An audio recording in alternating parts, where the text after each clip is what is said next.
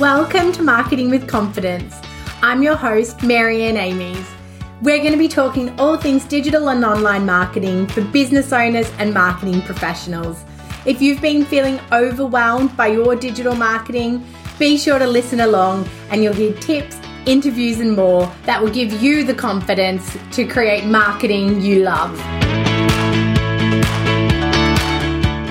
Hey, I wanted to talk to you today about the tipping point.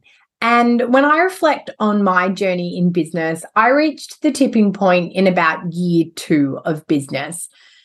The tipping point is really interesting. It's the point where your hours available uh, can no longer exceed. So, whether that's just human available time or the hours that you decided you wanted to work in your business, you, you no longer have any more to give but the the flow of work is available to come in. And it's a really interesting time. Often you know we've left a corporate job to start a business or or maybe we always wanted to start a business but we get to a certain income level and we think this feels good. This is this is the money i want to be earning. I'm really happy. You know i've got the sorts of clients i want to be working with. I'm charging what i'm worth. I'm making good money but my time is running out. And we see a lot of marketing and a lot of talk around, you know, not trading time for dollars. And when we trade time for dollars, we eventually max ourselves out and, and create an earning ceiling because there's simply no more time that can be bought. But it, it is a really interesting tipping point. And I wanted to talk to you today about my journey uh, through that tipping point and also to give you some ideas if you're at the tipping point about what your options are and, and how to know what to do next. So I started my business in 2010 and I was on maternity leave. So obviously um you know that's a big change in in what you're willing to do, what you want to do, what your priorities are. And I, you know, I was a couple of months into maternity leave and I started helping a, a, a woman who had bought a whole lot of baby clothing produced a, a, baby clothing brand essentially and didn't have a plan of how she was going to market it. So this to me was mind blowing to have stock on hand um, and have made that financial investment and and not have a, a sales and marketing strategy. And and I'd come from product development, so I understood what it took to get product delivered. You know, financially, time, stress, planning, production, all of it. Um, and you know, I, I was really keen to to help her market this business. So I did things like called stockists. I worked on consignment arrangements for her all across Australia. I fixed her website. I did her social media. And it really was my first foray into helping a small business owner with their marketing. And I loved it and and from working with that brand i then started working with other you know women predominantly in businesses and helping them to market their businesses. And you know my business grew pretty quickly. I was also teaching um, teaching something i've always been super passionate about. So i was teaching marketing and business admin for a private business college. So between my teaching and and my client work about 18 months in, I had replaced my corporate salary.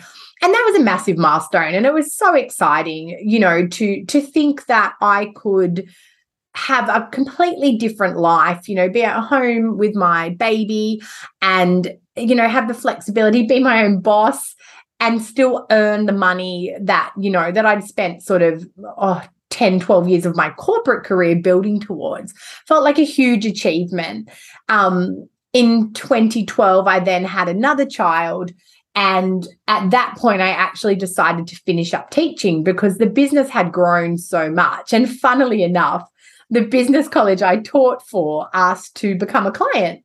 And this was this was huge. It was my first, you know, big business client that you know they had three campuses in sydney um, you know uh, close to a thousand students per year would go through their business college. So the opportunity to work on their, you know, their TV ads, their radio campaigns, their digital marketing, website, print, all the facets of marketing was just so attractive. So I hung up my teaching hat and you know took on this client um, the australian careers business college who i still do work for today 10 years later and um and and and really was was all in then on my business had now been drawing all my income from the business and and not from teaching as well. So sort of you know let go of uh, teaching as a side hustle and went all in. And it wasn't long after i'd say probably towards the second year of business and and now without teaching that my time was maxing out.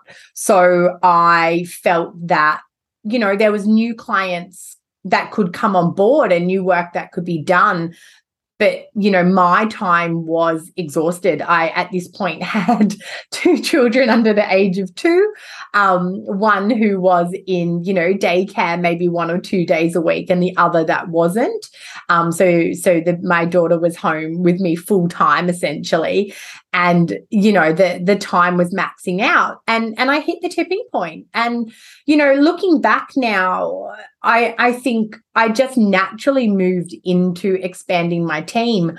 I didn't i guess really critically analyze it. And and again you know 10 years back from today is quite a different landscape in in terms of what you would decide to do at that point um, and i'm a different person now you know i've done a lot of work on my mindset and and my value and my worth and possibly could have built a different model 12 years ago um, but for me at that tipping point i was sort of tossing up between do I get a team and keep growing this business? Or do I go back to corporate? Do I close this business down and go back to a corporate career where I could probably, you know, increase my salary year on year without necessarily increasing the, the hours over that 40 hours a week um, that, you know, that you do or 40 plus.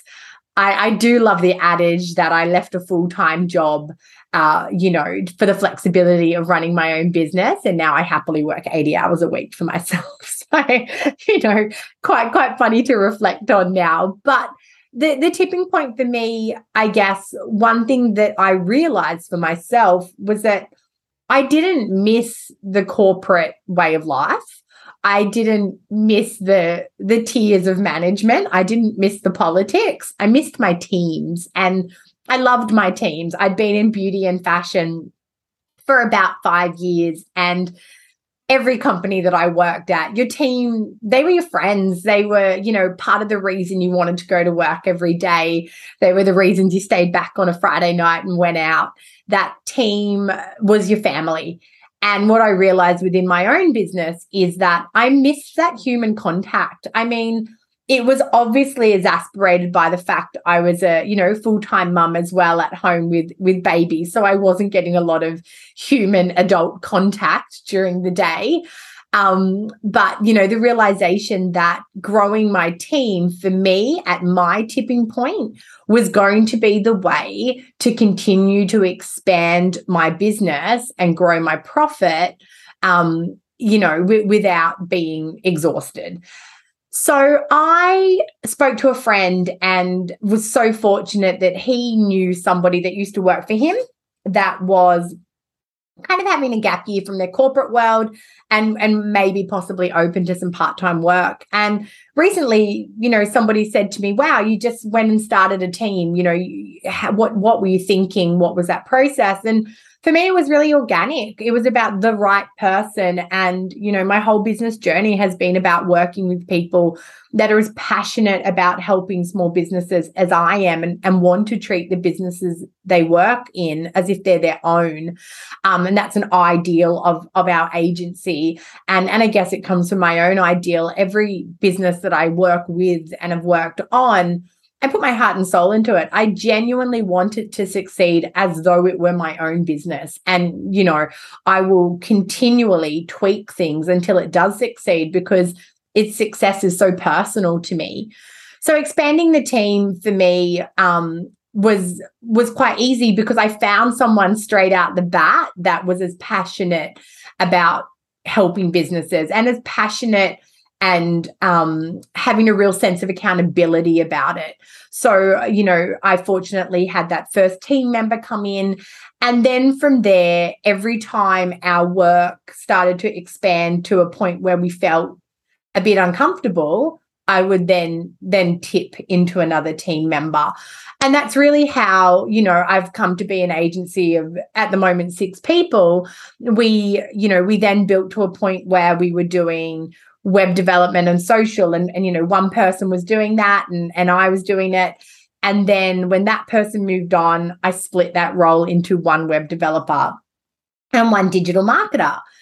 And then, you know, as time went on, we invested in two digital marketers and two web developers. And, you know, really I've I've been of the strategy of, you know, heading towards capacity and then increasing capacity with another person. I'm personally quite risk averse so i haven't gone down the the path of sort of building out a team of 5 all of a sudden and chasing down the work although that can be a fantastic story and a, and a fantastic strategy for business owners that are you know have a greater risk appetite or have a real um you know clear sales strategy as well as marketing strategy so one way that you can go is by building your team Another way you can, I guess, um, lean into the tipping point is what I would call hold and flourish. So when you hold and flourish, you really own a, a tight number of clients that you're willing to work with, and you do not accept clients that aren't your ideal client you charge your value and and for your expertise and you hold that price so you you have a small um suite of clients that pay you really well, respect your expertise, and respect your boundaries. And you market to just keep the bucket topped up. Another great analogy um, a client gave me years ago is about the leaky bucket. So even when you are doing really well in business, there's often someone dripping out the bottom of the bucket. So, you know, every now and then you may lose a customer. So, you want to just be topping up that bucket adding to the top so that as leaks come out the bottom, you always stay at a similar level. So if you hold on to a, a hold and flourish strategy, you certainly don't want to go quiet in the market. You don't want to stop being active on your socials or stop having a really engaging newsletter. You want to kind of have clients on the bench, people that are dying to work with you, so that when you say, I have a spot open, there's people there ready to jump. And then the third strategy that I, I think works really well now is creating a program. So, you know, going from a one to one execution of your solution to a one to many. So there's fantastic resources and some fantastic programs around how to make a program an online course out of you know your your expertise how to unlock your expertise and share it in a one to many platform I think that it's a wonderful way if um, if you don't want to grow a team and you want to expand more than just you one person can manage. So you know it's a great way to own your expertise. It's a great way to really stand out in the market as well. So when it comes to knowing which area or, or, or which road you should take when you hit this crossroads of the tipping point, for me it comes down to a few different things. So, firstly, I think you need to think of your personal goals. Do you want to be a business owner that has a team, that has that can step into a leadership role uh, you know that that is okay with one day doing less of the doing and more of the vision and the guiding and the management or do you really enjoy working on your own? Like setting you know your own tempo working with who you want and and find that quite rewarding? Or perhaps you don't want to work full time you, you want to be able to to have your business around you know family or travel or both and you know a hold and flourish is going to work better for you or you know are you somebody who wants to really become an expert and and and be seen in a community around you and and creating a program working in a one to many can be that satisfying way of staying quite light in terms of not the complexity of a team um, but, but being able to still service more than you could on your own so really thinking about your personal goals and, you know, which is more aligned with who you are and what you want.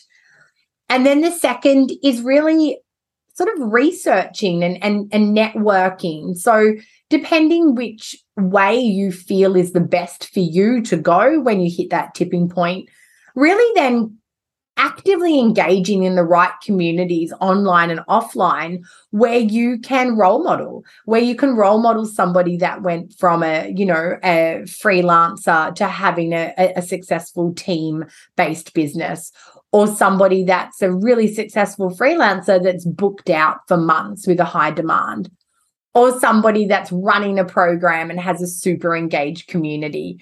So, networking with those people can help you to identify which really resonates with you and, and where you're going to draw the most satisfaction.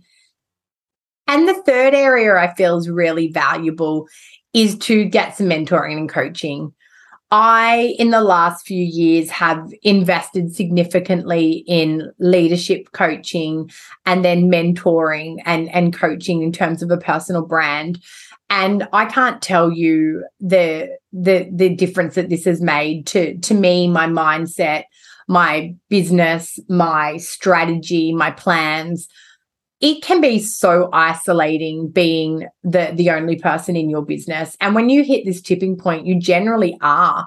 You know you might be working with someone virtually or you might have a little bit of help here and there but you you generally are on your own. And working with a, a coach uh, can really help you to identify your strengths and your weaknesses help you decide what you really value, help you create a vision of where you want to be in, you know, one, three, five years' time.